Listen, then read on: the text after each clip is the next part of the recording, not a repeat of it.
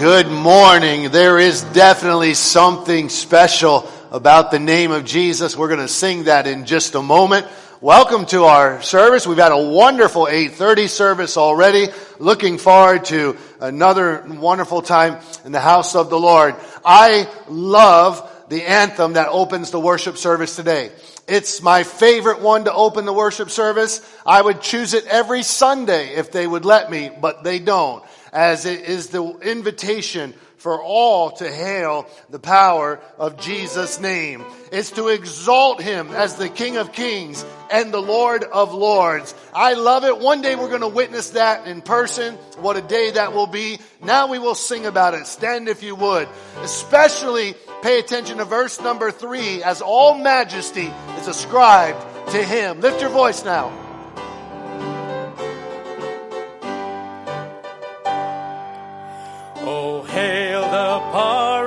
Jesus' name, let angels prostrate fall. Bring forth the royal diadem and crown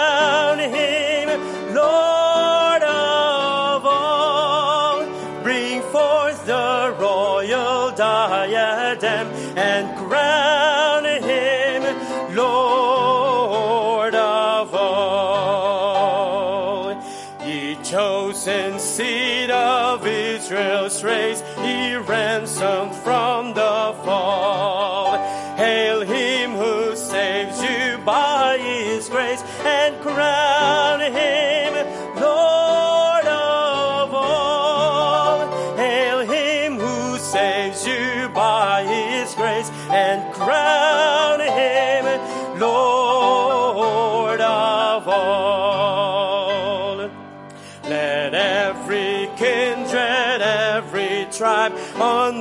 terrestrial ball to him all majesty ascribe and crown him Lord of all.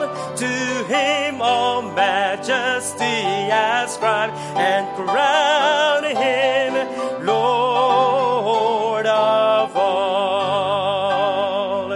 Oh, that with yonder sacred may fall. We'll join the everlasting song and crown him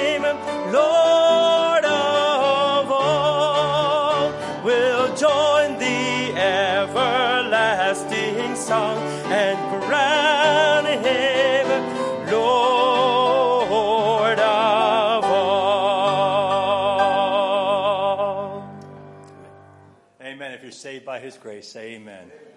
Shall we pray together? Heavenly Father, Lord, we thank you for your grace and your mercy, Father. Father, I thank you for everyone that's here today. I thank you for the guests we have. I thank you for bringing everyone here safely. Father, if someone's still traveling here, allow them to bring them here safely, Father. Father, as we celebrate the breast cancer month, Father, I just ask you to be with all the cancer patients throughout, Father. Just intervene with them and allow them to have a great life and, and heal them, Father. Father, I just know that your word is true always. You said, I am the way, the truth, and the life. No one come unto the Father but by me. But whoever shall call upon the name of the Lord shall be saved. Father, if someone's here today, they haven't received you as their Savior or online, Father, let today be the day that they open their hearts and accept you as their Savior so they can spend eternity with you, Father. Father, we thank you for all you do in our lives. We thank you for Pastor Hunter and Miss Bev, as it is Pastor Appreciation Month. We thank you for everything they do. Father, we just ask you to be with Pastor today as, as he preaches your word in John and as, uh, speak through him, allow him to be clear with his words because you bring it to us from through him, Father. Father, be with us now as we turn around and greet one another with a holy wave. In Jesus' name we pray. Amen. Turn around your neighbor and wave.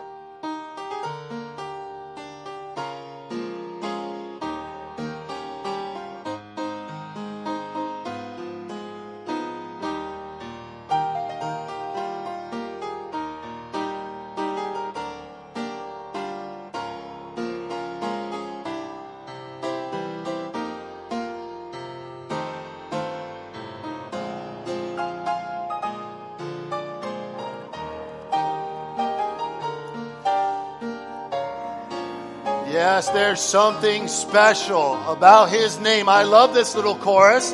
I love to just say his name. Jesus, Jesus, Jesus. Oh, like the fragrance after the rain. There's just something about that name. If you know them today, I trust you enjoy this moment of worship.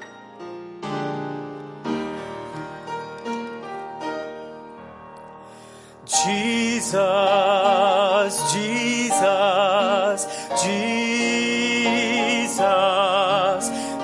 just something about that name. Master, Savior, Jesus, like the fragrance after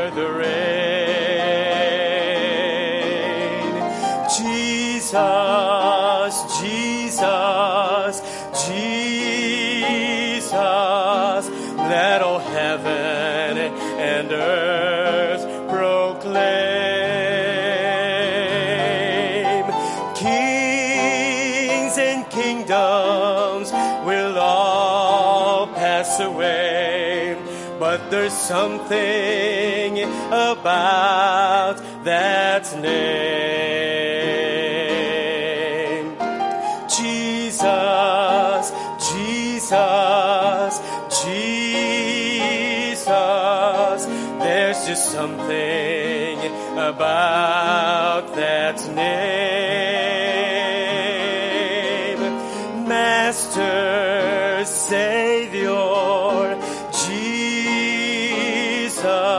Jesus, like the fragrance after the rain. Jesus, Jesus,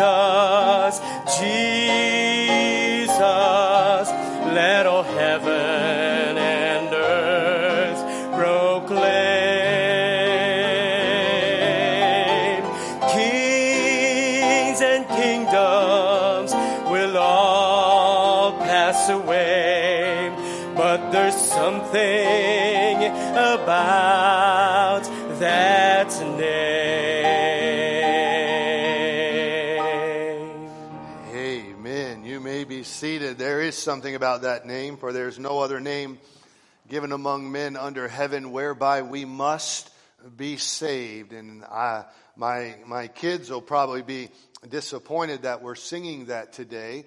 They have a dad that cannot sing a lick, but loves to sing. And two of my favorite little choruses just to break out in song. One of them is this, and I'll just let Jesus, Jesus, Jesus rip.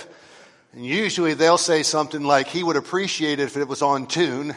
Uh, and the other one is, bless the Lord, oh my soul. And uh, so they're in for a great treat as I sing throughout the day today. So thank you for giving me this opportunity. Welcome to service today. Welcome those of you that are uh, watching online. We're delighted to have you.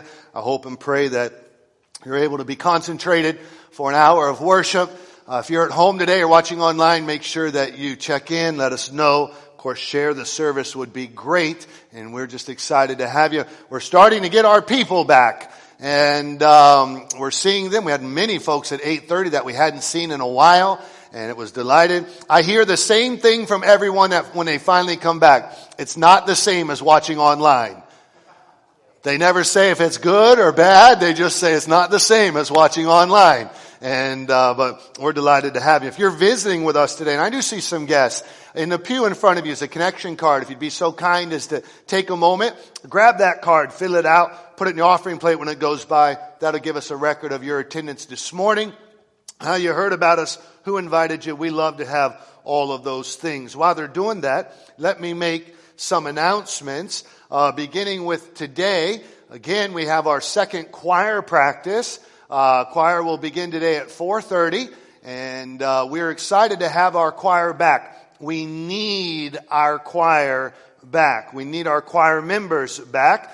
We are looking for some new folks in the choir, And uh, of course, if you have, uh, if you're going to be in a choir, you need to be a member, and you should be able to sing just a little bit. We would we would appreciate that. That's why they don't let me in there. Um, but we we need our help. So choir, make sure you're here practicing for the Christmas season. We are preparing for Christmas.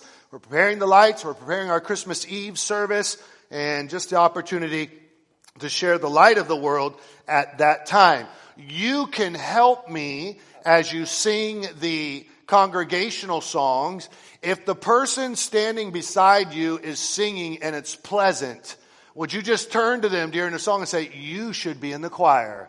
And then afterwards, let me know their name and I'll reinforce your godly decision along those lines. So choir today at 4.30. Um, of course, on Wednesday night, we'll be, I'll, I'll be preaching again our series, A Christian Home. Uh, we're taking a, a biblical view of our homes. It's one thing to be a Christian. It's another thing to have a Christian home. Uh, I don't know anything more impactful and influential in our lives than our homes. I don't know anything that stays with a person throughout their life more than the influence and the activity of their home, especially as children. I find as I'm a pastor and I do weddings and marriage counseling and pre-marriage counseling and all of that, that the home is a very much a big player, especially as you're uniting two homes in marriage. So we're taking an opportunity to look at what the Bible says about our homes. Christian people ought to want to have Christian homes. And a Christian home doesn't just happen takes, it takes understanding. It takes application. It takes truth. And so come if you would on Wednesday night and let's learn together and let's let God do a wonderful work in our homes. You saw all kinds of announcements that were on the slides moving throughout the month of October and into the months of November. Uh, don't forget, there was a youth activity on October 30th coming up. Veterans, we have a veterans breakfast on the 7th. Uh, would love for you to sign up for that in the welcome or in the at the welcome desk in the lobby.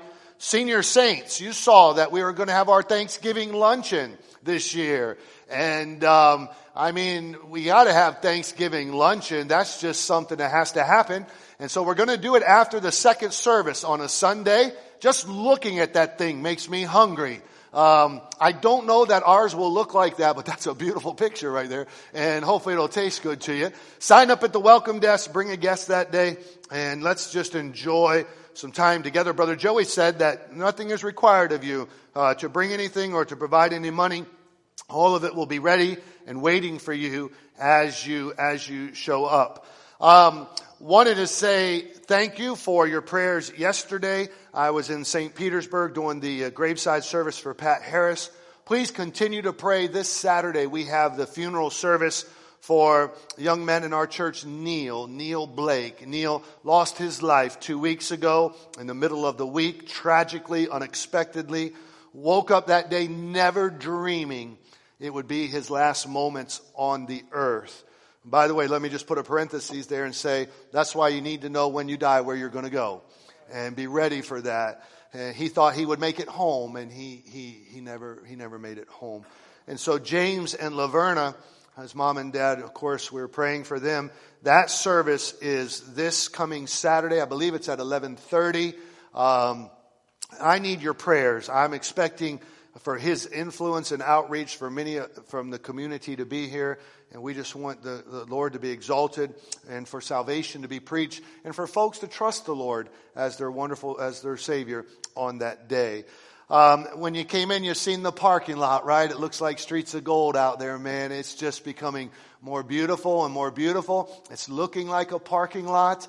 Um, you can see the progress there. And one day it's going to look just like that picture right there, except for the Lamborghinis and the Porsches that the pastoral staff is supposed to be driving. Uh, they'll be more like Volkswagen, but uh, no offense if you drive a Volkswagen. Um, 81, if you take 81 times 9100, that's the amount that God has provided for our building fund. And where are we?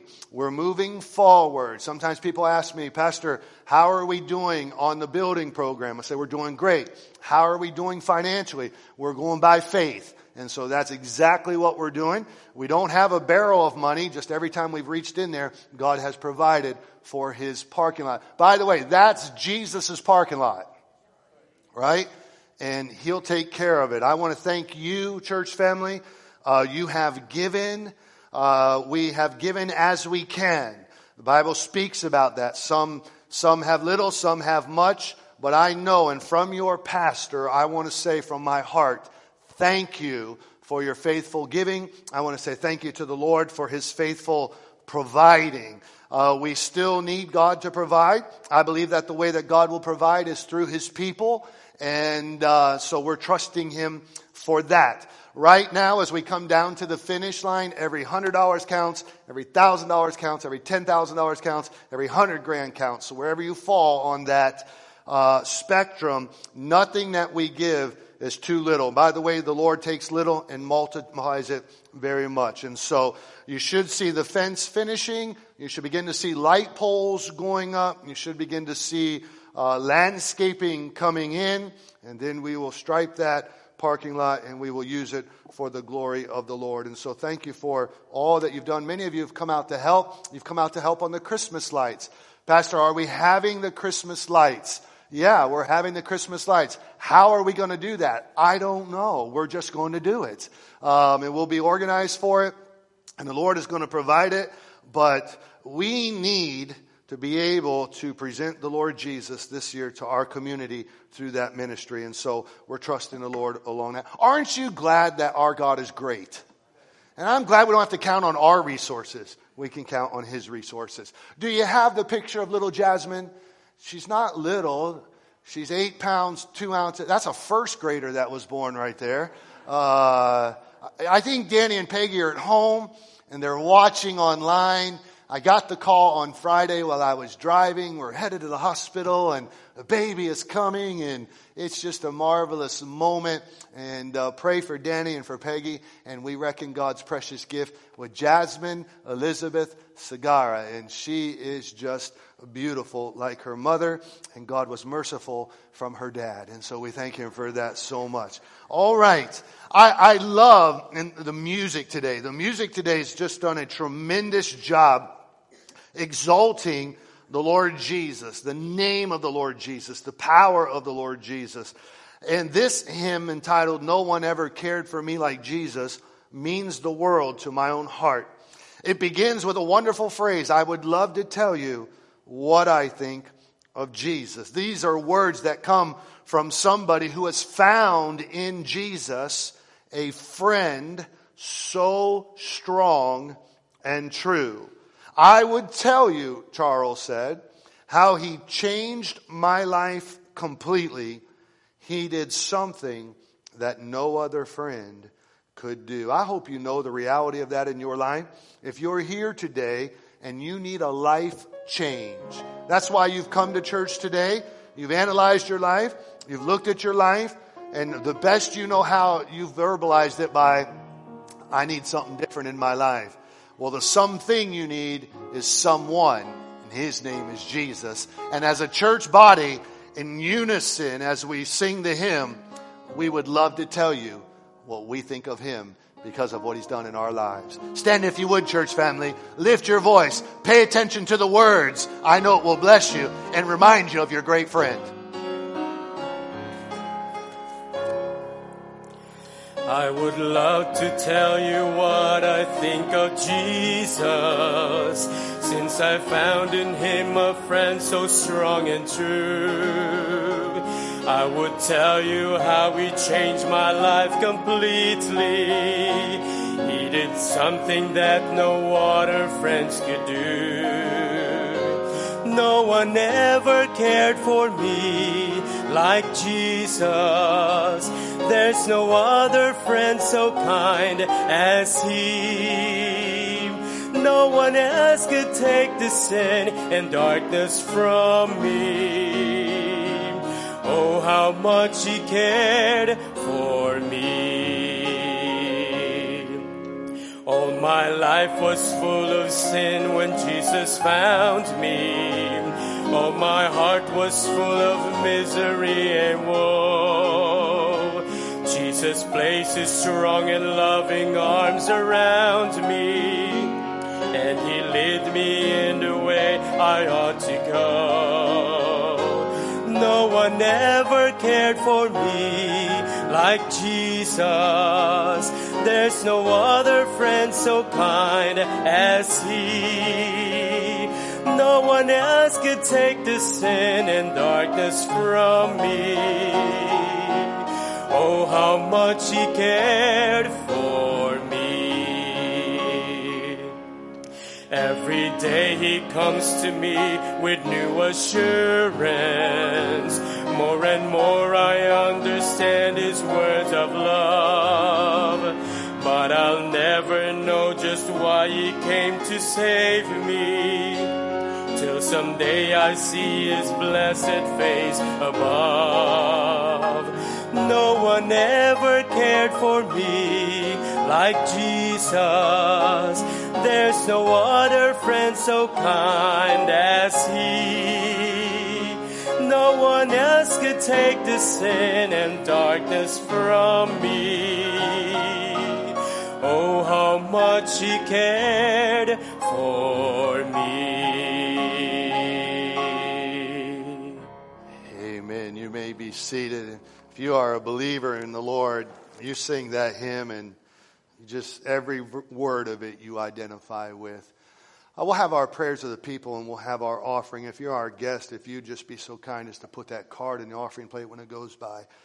Church family, I'm asking for your prayers on a pastoral um, level. I come to you today. Pray for me this week. Um, I have a lot of appointments with people that that their lives have just been turned upside down. Um, I know it's it's Cancer Month, and Joey prayed for that. I, I'm meeting with some folks that um, they have cancer in their life, and very successful people, very kind people, very religious people, but I'm not sure that they have a relationship with the Lord. And I read in the Bible where God uses physical health many times in people's lives to bring them to Jesus or to draw them close to the Lord. I have that opportunity this week. I, I have some marriages that have just blown to pieces. God created marriage. Marriage done God's way has a blessing. Marriage done our way painful, man. Pray, pray for the marriages of our church. Marriage is designed to show God's love for his people. Praise the Lord, his love never blows up. People are hurting today. I, I want to make one more statement. God help me. Non peaceful, joyful marriage is not the way God intended marriage. So many people live without the joy of God in their marriage. Whether you're married to somebody who's unfaithful, somebody who's nasty, somebody who's not a believer, somebody who's dishonest, if you know God, God can bring about joy in your life way before He'll ever fix your marriage. Just run to Him when you need it. These are things your pastor. When I took the job to become a pastor, I thought you only work one day a week. I'm finding that's different. You know that. Pray. Pray for me. I'm, I'm asking you to pray. I got a lot of appointments this week. Shall we pray? Heavenly Father God, I would love to tell you what I think of Jesus. I, I don't know a better opening line for a hymn. You imagine what must have been in the heart of Charles Weigle. Since I found in him a friend so strong and true, I would love to tell you how he changed my life completely. He did something that no other friend could ever do. That's, that's the Lord Jesus, Heavenly Father. That's who He is. I pray today that the people of God would just be reminded about how great our Lord is. And I pray that throughout the day that his name will be on our lips and in our mind and in our hearts. I pray today if there be somebody that does not know the Lord personally as their Savior, and they're here today or they're listening online, and they need a life change. They're looking at their life and they're just unsatisfied. There's a lack of peace, there's anxiousness, wonder, lostness, insecurity, difficulty, sadness, despair, loneliness. These are things that people deal with.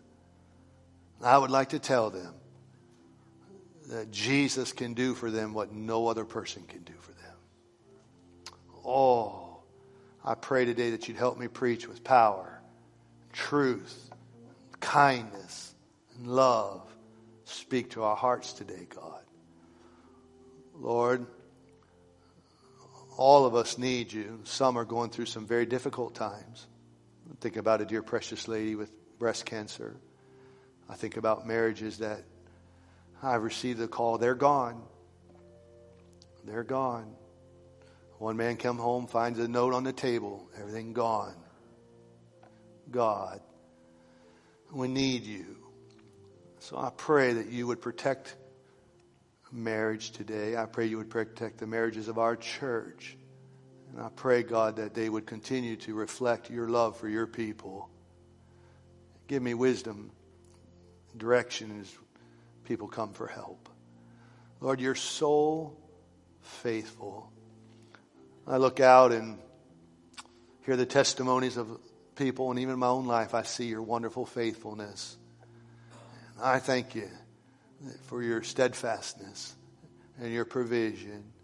And you've provided so wonderfully, and you continue to do that. We just acknowledge you. We acknowledge you today for being faithful, God.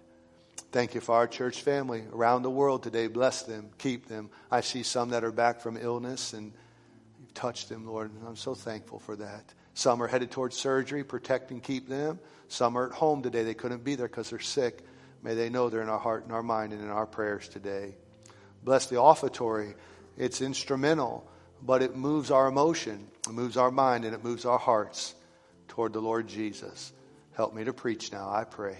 In Jesus' name we make our prayer. Amen and amen. God bless you. As our guest, if you'd put that card in the plate, that would be a blessing. Listen, if you would, to this offertory. Let it stir your soul.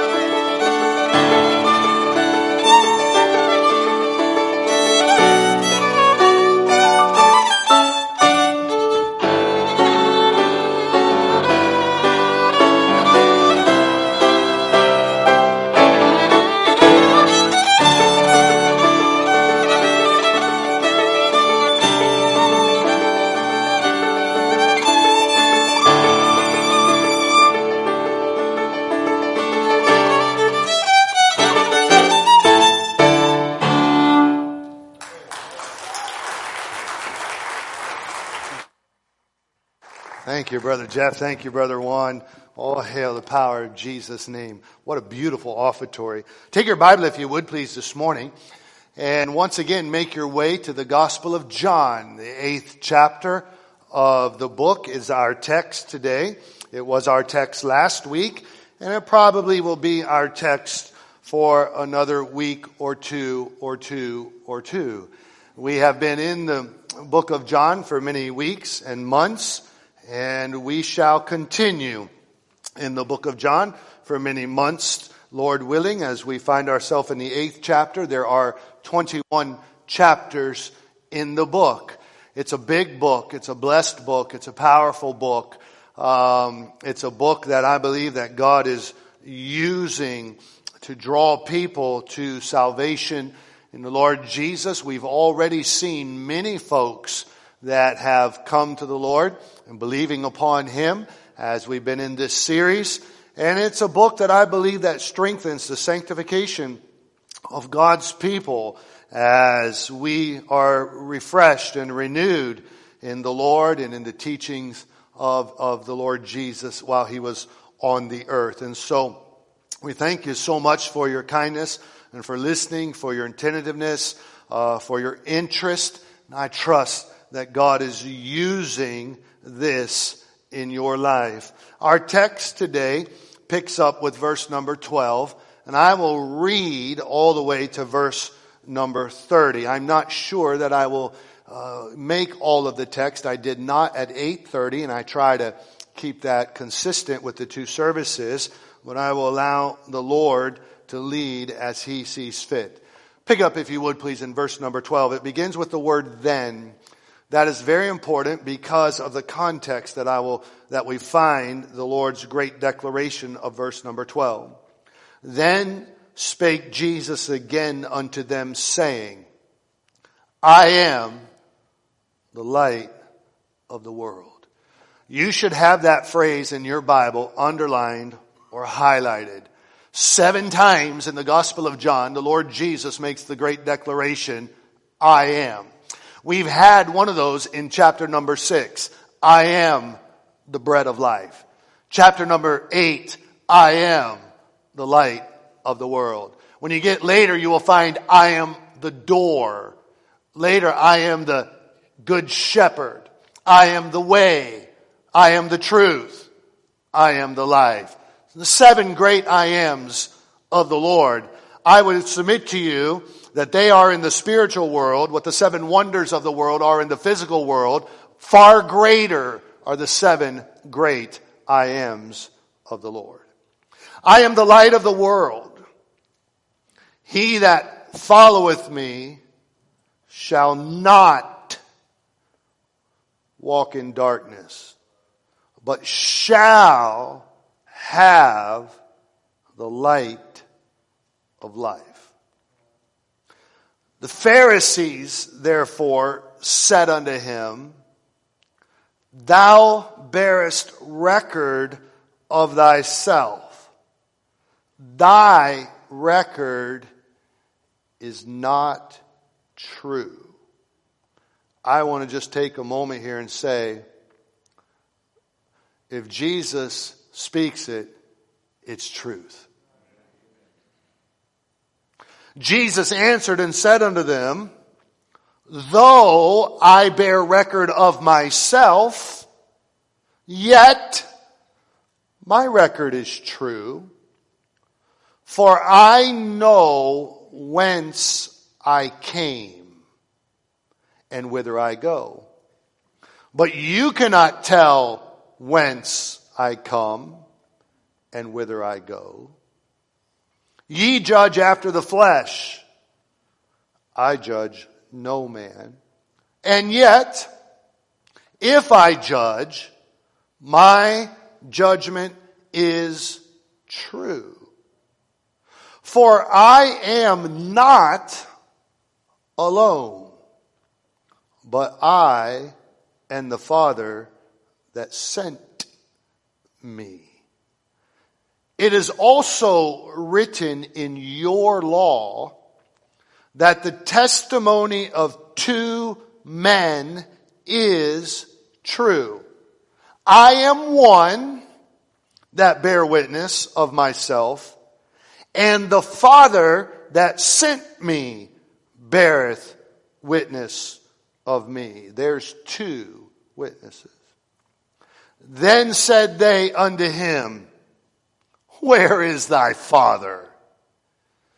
Jesus answered, Ye neither know me nor my Father. If ye had known me, ye should have known my Father also. Let's pause. Let's say a sentence or two here. It is impossible to say that you love God and hate Jesus. It's impossible to say that you believe in God and deny Jesus. If you hate Jesus, you hate the Father. If you deny Jesus, you deny the Father. Well, I believe in God, I just don't believe in Jesus, then you don't believe in God. Verse number 20. These words spake Jesus in the treasury as he taught in the temple. And no man laid hands on him. They wanted to kill him, for his hour was not yet come. Then said Jesus again unto them, I go my way, and ye shall seek me, and shall die in your sins. Whither I go, he cannot come. Then said the Jews, Will he kill himself? Because he saith, Whither I go, ye cannot come. He said unto them, Ye are from beneath. I am from above. Praise the Lord. Ye are of this world. I am not of this world. I said therefore unto you that ye shall die in your sins. For if ye believe not that I am he, ye shall die in your sins. I'm not finished, but let me pause.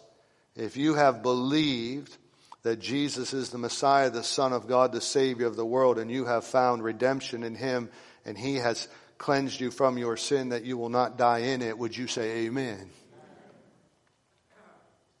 Then said they unto him, Who art thou?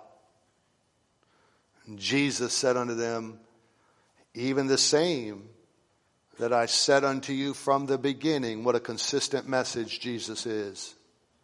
I have many things to say and to judge of you, but he that sent me is true, and I speak to the world those things which I have heard of him. They understood not that he spake to them of the Father. Then said Jesus unto them, When ye have lifted up the Son of Man, speaking of the crucifixion, then shall ye know that I am he, that I do nothing of myself. But as my Father hath taught me, I speak these things. And he that sent me is with me. The Father hath not left me alone. For I do always those things that please him. Would you read verse 30 out loud with me, please? And he spake these words, and many believed on him. 98 times in the Gospel of John, the word believe. It is the sole purpose of the book. To read the book and not to believe is to miss the point and the person of the book. The evidence is so clear and so truthful and so righteous as it exalts Jesus to be the Son of God, the Messiah, that there's a consequence to unbelief. that would be to die in our sins. The eighth chapter of the book of John, powerful, volatile, back and forth. The book, op- the chapter opens with a scheme designed to bring about an accusation or accuse the Lord Jesus. When you get to the end of the chapter, they have forgotten the scheme and they've picked up stones to kill him.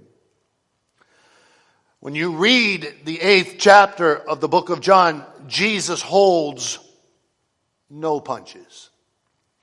You can understand the volatility of it as you come to verse number 39, as we will approach in a moment, or next week. Then answered and said unto them, Abraham is our father. Jesus saith unto them, If ye were Abraham's children, you would do the works of Abraham. But now you seek to kill me, a man that hath told you the what class? The truth. They were so proud to be of the father of Abraham, and yet they were not of the seed of Abraham. The seed of Abraham was of faith. The seed of Abraham was a type of Christ. Jesus very clearly points out to these men who their father is. Look, if you would, at verse number 44. Ye are of your father, the devil. That blessed them. No, it didn't. And the lust of your father ye will do. He was a murderer from the beginning and abode not in the truth because there's no truth in him. When he speaketh a lie, he speaketh of his own, for he is a, say it class. Would you just look this way a second and just let me tell all of us in the room and those that are watching online? God is truth. Satan is a liar. It will not be until you're cast into the devil's pit that the world will fully understand the liar that Satan is. Nobody appreciates deception. I don't know that there's any greater wound or pain than when one realizes they've been lied to especially if they have pinned their hopes, their dreams, their lives on what they supposed to be the truth. Satan is a liar. He has been a liar and he will always be a liar. And for those that follow the teaching and the words of Satan. One day, if you follow that all the way to a Christless eternity, the Bible says that there will be a day that the eyes of the unsaved world will see Satan. And the Bible says it clearly. Is this the one that deceived the nations? If you could see him in his true character, you would see a gnarled, demonic, out of insanity, out of saneness being that is so opposite of the light of the world that you would not want anything to do with him. That is why there's churches like Plantation Baptist Church all around the world that stand up and preach that Jesus is the light of the world. Three words will help you with my text today. Please write them down in your mind, if nothing else. Light, liar, and Lord. The text opens up with the great declaration of the Lord Jesus declaring, I am the light of the world.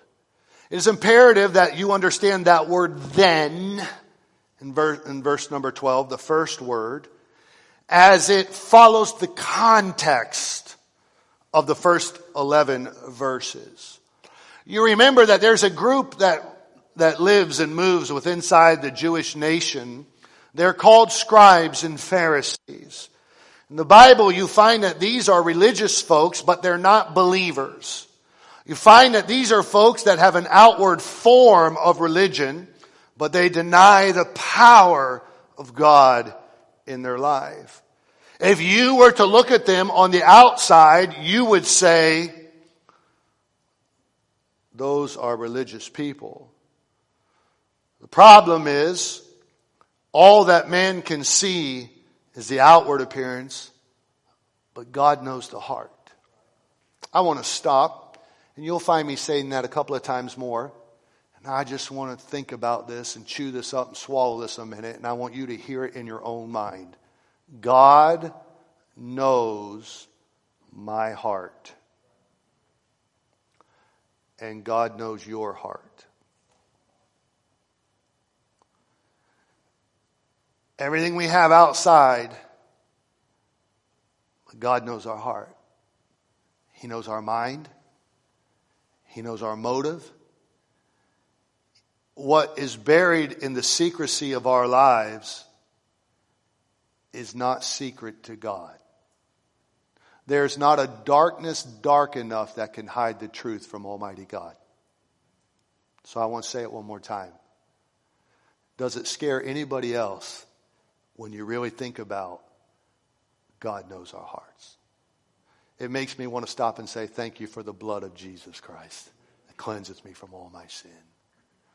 The Pharisees hated Jesus Christ when they learned who he was. They never humbled themselves to him, they always asked questions. The first 11 verses, they were setting a trap to try to accuse him. And they, they, they, they figured they could do it in a lawful manner. And what they did is they planted a trap where they had a woman they knew was an, was an immoral woman. They probably knew they could arrange a moment of adultery or knew she was in adultery already and they spread, set a trap. The Bible says, according to them, that they, they, they burst through the door in the very act of this adulterous affair, and they grab this woman and they bring her to where Jesus is teaching. They intrude and interrupt right into the temple. They stop the whole show and they throw her in front of the Lord Jesus. And they say to this rabbi, this teacher, Moses says we got to kill her. What do you say? They thought they had him pinned. It amazes me how much we think we're smarter than God. We all have those moments. If he agreed with the law, which he did agree with the law, he fulfilled the law, but and he verbalized that she should be stoned, the common people would leave him horrifically. They would be able to expose him as not the savior of those people, but the enemy of those people. The following of the common people meant the world to the Pharisees. The people themselves meant the world to Jesus. If he said, release her, he may have had the backing of the common people, but he would have broke the law of Moses. Therefore, they would have had the right to accuse him. They think they've got him in a trap. You and I know, as we preached last week, the brilliance of the Lord Jesus as he begins to just bend down and write in the ground. We talked about the fact that Bible scholars wonder what he wrote. If you understand the law back then, they had to have two or three witnesses and those witnesses were the ones that carried out the punishment. So if you're bringing her as a witness and you believe she needs to be stoned, then you pick up a stone and you kill her. And the way that they would stone somebody was they wouldn't go back and pitch them. It was a picking up and a crushing. They would take them outside and they would crush them. However, the law said if you were the witness to the crime, you better not be guilty of the same crime. That's interesting. So when Jesus looked at them and said, okay, you're the witness, fulfill the duty, then they had not been better guilty of the same crime. What crime? Of adultery. When Jesus was writing down, he probably was writing their lives, the time they had been with that woman, the time they had done that. You know, my sin is written down somewhere, but I'm glad it's covered by the blood of Jesus Christ. Right? The Bible says that they were so pricked in their conscience about that moment that one by one they left the room, and Jesus is there with that woman. And when they brought her in in a position of condemnation, expecting him to pass judgment, and Jesus says to her, Woman, where are thine accusers? None, my Lord. Jesus would go on to say, Well, neither do I condemn thee. Go and sin no more. By the way, once you acknowledge Jesus as Lord of your life, you're passed from condemnation unto life. The Bible says that she went out that day with the admonition of go and sin no more. We're not sure how long in between verse number 11 and verse number 12. John kind of writes it like it picks right back up after those scribes and those Pharisees left. Then Jesus said unto them, I'm the light of the world. The light of the world that he is speaking about here is not a physical light speaking about the spiritual light. He makes the declaration that he that followeth me shall not walk in darkness, but shall have the light of life. When you think about light and darkness, you cannot think about things that are further apart. They cannot coexist. You cannot have light and you cannot have darkness. Either you have light or you have darkness. When you find in the scripture, you will find that light has the power to overtake darkness and darkness hates light. Two things light does to darkness. It expels the darkness and then it exposes the deeds. I would submit to you that light is more powerful than darkness. Nobody cuts the dark on. We turn the light out. When the light comes on, the darkness cannot withstand physically. It has to leave.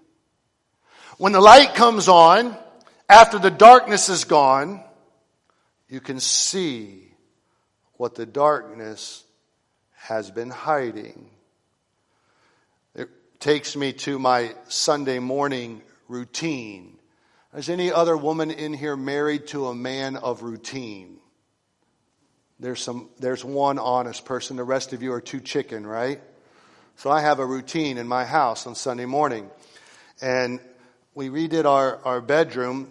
And when we redid our bedroom years ago, we redid the bathroom and I didn't think my way through the door in our bathroom. And so I don't have a main door on there. Of course, there's a private door, but there's not a main door. And so when I get up in the morning, if I turn the light on, it thrills Beverly. No, it doesn't. Right? So on Sunday mornings, I try not to do two things when I get out of bed. I try not to wake her up and I try not to wake our dog up. Because if I wake the dog up, then I've woke up Beverly. And if I wake the dog up in Beverly at that time, then I've woken up, well, you know where this is about to go. So many times I find myself shaving in the dark, getting ready in the dark. And I don't want to turn the light on. I've learned how to do that. And then sometimes I get over to the church, 645, 650 in the morning. I go into the bathroom and I look at what I missed. So in my office, I have razor, I have shaving cream. I have scissors. I have nose hair pluckers. I have ear hair pluckers. I, I have all of those things because you miss some things in the dark, right? Jesus is announcing to them that he is the spiritual light of the world. And in the context of that trap, the light did what it was supposed to do. It expelled the darkness and it exposed the deeds. Spiritual darkness is that which men hide behind so that their deeds cannot be exposed. These men that had brought this lady to be condemned by the Lord Jesus, when the light came on and they were, they were exposed, they ran from Jesus. They went out from Jesus with their conscience convicted, but not with their heart humbled. I, I just want to say I don't know a more miserable place to be than to have my conscience convicted and my heart not humbled. Most men and most women that deal with a convicted conscience who don't humble their hearts and find cleansing for their conscience, they have to sear their conscience. Most of the time, my aggravation is not with others, it's with myself over a convicted conscience. So opposite was this woman when the light was turned on and her deeds were exposed.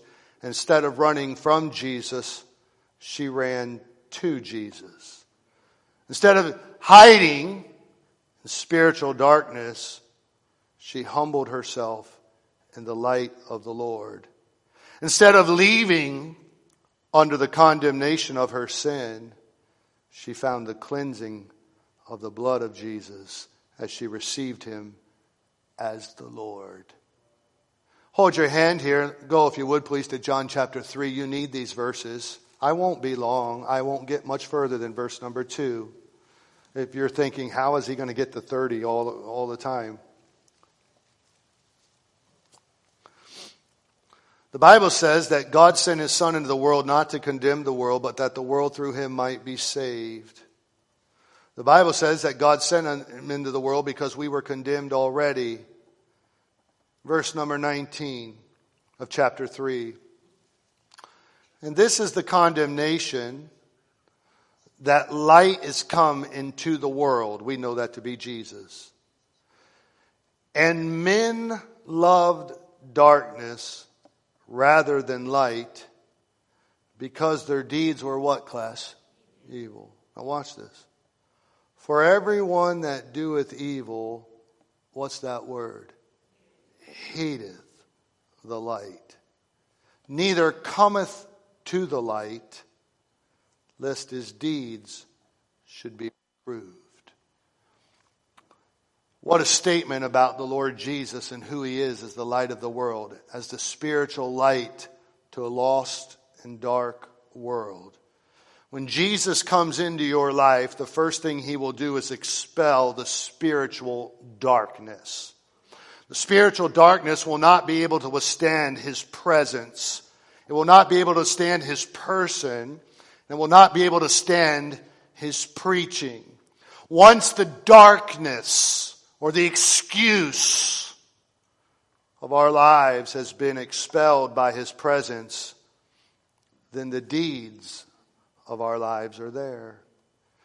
There we stand naked and open. There we stand with nothing to cover or no place to hide. At that moment, we have two choices. Either we walk away from the light or we walk to the light of the Lord Jesus. I submit to you that when the light of the Lord Jesus is turned on into your life, you will make a choice as to what you do in the darkness, with the darkness hold your hand here and make your way to the back of the Bible and go, if you would, to the first letter that John wrote, the first epistle. Please do that. First John chapter 1. Make your way there quickly. I want you to be able to read what the Bible says about the light of the Lord and, his, and that influence in our life. Verse number 5. This then is the message which we have heard of him and declare unto you that God is light and in him is no darkness at all. If we say that we have fellowship with him and walk in darkness, we do what class? We lie and do not the truth.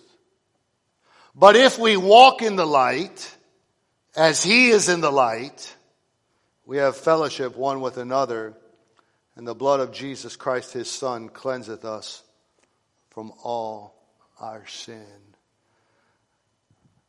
I don't know if you've ever had the, wonder, the, the horrific experience of darkness. I don't know if you've ever had what we would call a long night. And you're waiting for the morning. Seems like no matter how tough the night is, when the morning breaks, there's a little bit of hope. A little bit of light shines bright in the most dark of our moments of our lives. When it comes to our lives spiritually, we were born in darkness of our sin. We learn to love that darkness as we learn to enjoy the deeds of our sinful nature. The problem is, if we die in our sin, we'll be in hell forever. God sent Jesus into your life not to condemn you, but to save you. Tell me you believe that by saying amen. Not to judge you. It's not his time to judge. It was his time to justify you. God sent Jesus into your life as spiritual light to drive away the darkness and to expose our sin so that we would find the cleansing blood of Jesus for our sin. Jesus made this promise. He that followeth me shall not walk in darkness. I don't know about you, but I'm glad that I have the ability to not walk in darkness. And by the way, if you're going to be a follower of Jesus, the first thing you're going to do is put your faith in Jesus.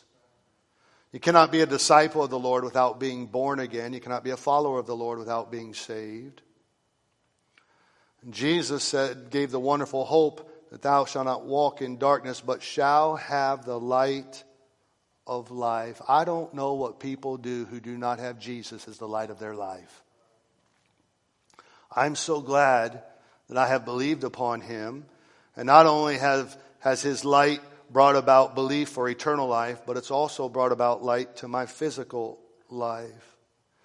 I have His Word that provides light in the difficult moments of my life, direction, guidance, hope.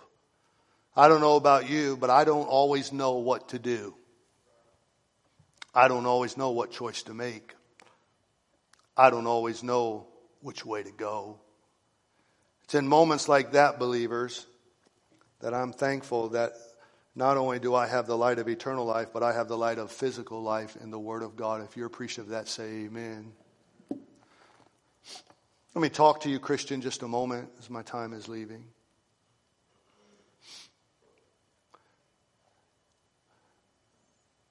Dangerous to walk outside of the light. It's dangerous to run to darkness. The Bible talks about the light of the Lord as being an armor, a protection, a comfort. I hope today you're walking in the light. You always know something's wrong with you when you don't want to be around Jesus. You always know something's wrong with you when you don't want to be in the light of God's Word you always know that you're headed in a wrong direction and there's a problem if you don't want to be around the light. Men love darkness because their deeds are evil. If I can say I, I'm in the light, but I don't walk in the light, then the Bible says that I'm a liar. Always be weary when his person, his presence, and his preaching is not welcomed. Always be careful of that direction. Jesus is the light of the world. His followers will not have to walk in darkness, and we will have the light of his life. Pastor, in my walk with the Lord, sometimes we sin and we fall, sometimes we can experience the same things an unsaved person does. And when the light of the, of the, righteous light is turned on and it, it doesn't draw me to Him, it pushes me away. I've got some things wrong in my life with the Lord. And believers, just like Adam, when they have some things wrong in their life with the Lord, Sometimes they want to get away from the Lord. They get outside of the preaching. They don't come to church. They don't read their Bible. They don't do any of this type of stuff. In, in, in our minds, it's because we don't want God to really know what's going on. How stupid is that? God knows everything. In our minds, it's we don't want to face up to the shame. He died for that. In our minds, it sometimes boils down to what do we want to do to humble our hearts, or do we want to sear our conscience? I submit to you that our God is a forgiving God. It's dangerous to walk outside of the light of the Word of God, even for the believer. So I want to ask you this question Have you come to Jesus spiritually as the light of your world? As He's exposed, expelled the darkness and revealed our evil deeds, have you found cleansing through the blood of Jesus? Have you found salvation from the condemnation of our sin? Do you know what it is to walk not in darkness, but to walk in the light of his life? My second word is verse 13. The Pharisees therefore said unto him, Thou bearest record of thyself, thy record is not true. When Jesus exposed himself to be the light of the world, instead of humbling themselves to them, to him, they simply called him a liar. And I am finding today that people are still calling God a liar. Let me start with the Christian. Christian, you and I would never, with our words, call God a liar. Sometimes we call God a liar with our actions. The old adage, actions speak. God promises to be something to us and we don't think He can. God promises to direct us and we don't trust it. God promises to meet us here and we don't do it. God calls us to do something we don't we think him insufficient. God lays out everything he can do, everything he is, everything he wants us to do, and how we can trust him. We would never say, You're lying, God. But sometimes by our actions, we simply say, You're lying, God. You know, I'm a parent. And I have four children. They've grown up in this church. As your pastor, I want to say thank you for letting my kids grow up. It's not easy to grow up in a preacher's home. We do live in a little bit of a fishbowl. Sometimes the preacher's kids are expected to be different. God knows my kids are different, but not in that way. You've let them come to faith in Jesus. You've let them make mistakes, sin. You've let them find cleansing. It's funny, I have lost families over my children. I remember one time at Christmas time at the Sawgrass Mills Mall at the Michael Kors store, they were selling those purses like you would sell them at Walmart. And We bought a couple purses for the kids and had Christmas. Girls brought the purses in. People went nuts. Pastor kids shouldn't have that. Never came back. They've had to endure some things. But for the most part, this church has loved my kids, and I love you for it. But as a dad, when your kids are going the wrong direction, you Pour out your love, your counsel, your truth. You've all experienced this. We all do with our own kids. And you want those kids to see that you're telling them the truth. And as your kids get older and they can become influenced by others, they begin to measure other people's opinions to their dad or to their mom or to their home or whatever. It crosses you if they go a different direction. I think God is that way. God comes to his kid and says, I'm the light of the world. I'm the light to be able for your bring cleansing to your soul. I can direct you in your life. I can care for you. I can keep you. I can meet your need. Trust me. And then to watch the kid not in essence say, You're a dadgum liar, but in essence say, You're a dadgum liar. Amazes me how kind and forgiving our God must be, right? Amazes me. He's not a liar, He's absolute truth. And you can trust Him as the light of your world. Amen. Shall we pray? Heavenly Father God,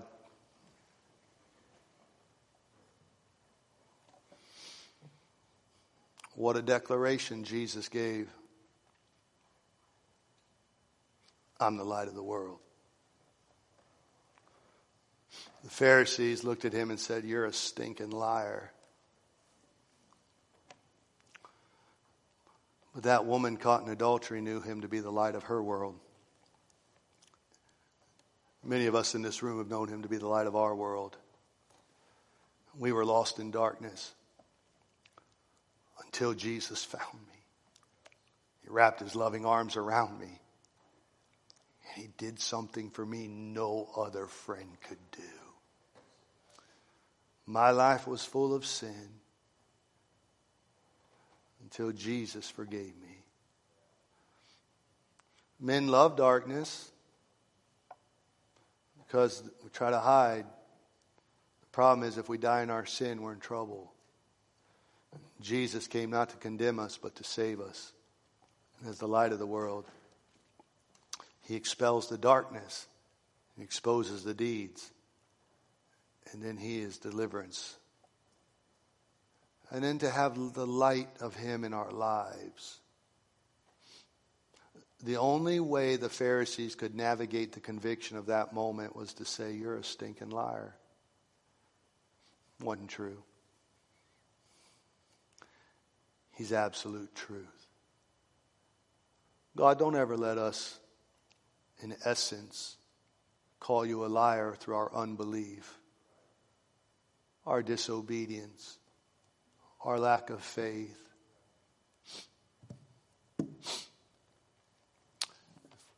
If we say we have light and we don't walk in the light, then we're a liar.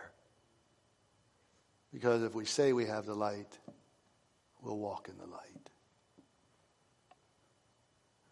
I wonder, with heads bowed and eyes closed, I'd like to begin with you, Christian. His light in your life How's your walk. Are you walking in light of the Lord? Or are you walking in darkness? The only reason we would walk in darkness is to hide what we're doing. Are you allowing His word to be a lamp unto your feet and a light unto your way? Pastor, I'm not right. Okay? Welcome to the club. The way you get right is you humble yourself. Pastor, I don't want to face the Lord. Oh, yeah, you do. He's kind, He's merciful. Pastor, will you forgive me? Yeah, he's got to be so disappointed. No, he's, he loves you. But you should come to Him and you should thank Him for turning the light on in your life. And you should confess and find cleansing for your sin. Maybe you're walking in the light wonderfully and you just want to praise the Lord today for His light in your life. And you think about where would my life be without the Lord? And you just want to give Him glory, praise His holy name. Maybe you're here today and you're not a believer. But Jesus has turned his light on in your life today, and you see that you need the Savior. He didn't come to condemn you, He came to save you. If you'll believe upon Him like these people did, you'll find light in life like you never dreamed. Pastor, how would I do that? You'd open your heart to Him and you would confess Him as Lord and you invite Him to be your Lord and Savior, confessing yourself a sinner. We can show you how to do that from the Bible. Just take a couple of minutes. We always give an invitation. If that's you and you'd like to become a Christian today, then all you do is come down and tell one of the men, I'd like to be saved. We'll take you to a private room, talk with you a couple of minutes and you could receive the Lord. Would you stand, please? Heavenly Father, have your way now in our lives. Speak to every heart and every mind, I beg you. Lord, I know there's a battle as to who's right and who's, who's truthful and who's liar. I pray that we would find that God be truthful, all men be liars. Help us here. We love you and thank you. In Jesus' name, Amen. Our song is Jesus paid it all. All to him I owe. Men will be here to pray if you desire somebody to pray with you. The altar is open. You come as God leads you. Verse number one.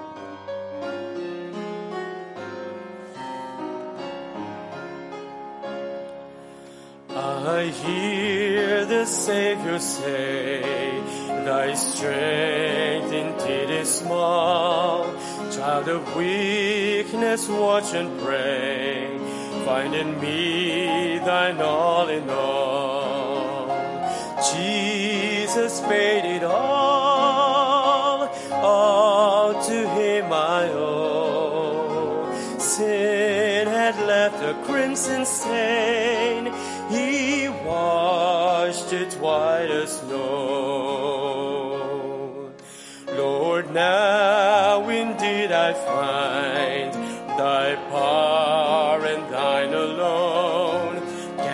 Change the leper's heart and melt the heart of stone.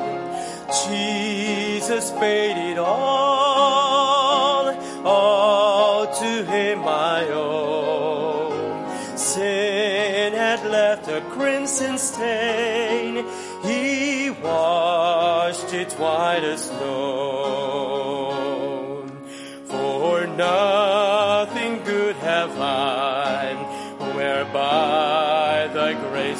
to. I wash my garments white in the blood of Calvary's Lamb.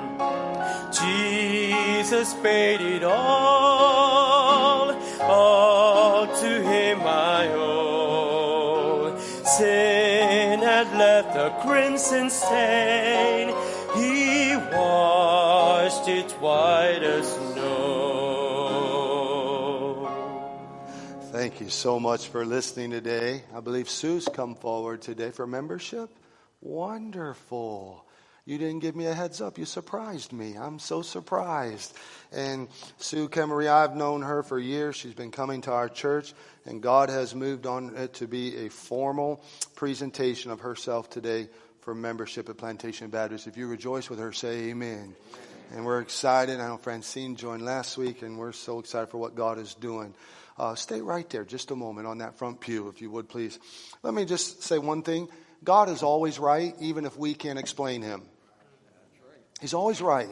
Don't go to work tomorrow and let somebody back you in a corner that God is a liar. God is not a liar. You may not understand, and they may frame an argument a certain way, and they may they may even have scripture to use it, and you may get pummeled in that conversation, and you may leave thinking I'm the worst Christian in the world. That's fine. Leave thinking you're the worst Christian in the world, but don't agree with them that God is a liar.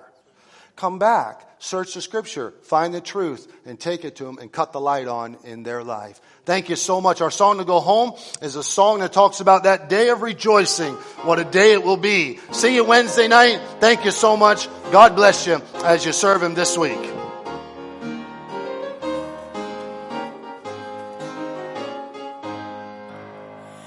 There is coming a day when no heartache shall come, no more clouds in the sky, no more tears to dim the eye. All is peace forevermore on that happy golden shore. What a day, glorious day that will be. What a day that will be when my Jesus I shall see and I look upon his face, the one who saved me by his grace. When he takes me by the hand and lead me through the promised land. What a day, glorious day that will be. God bless.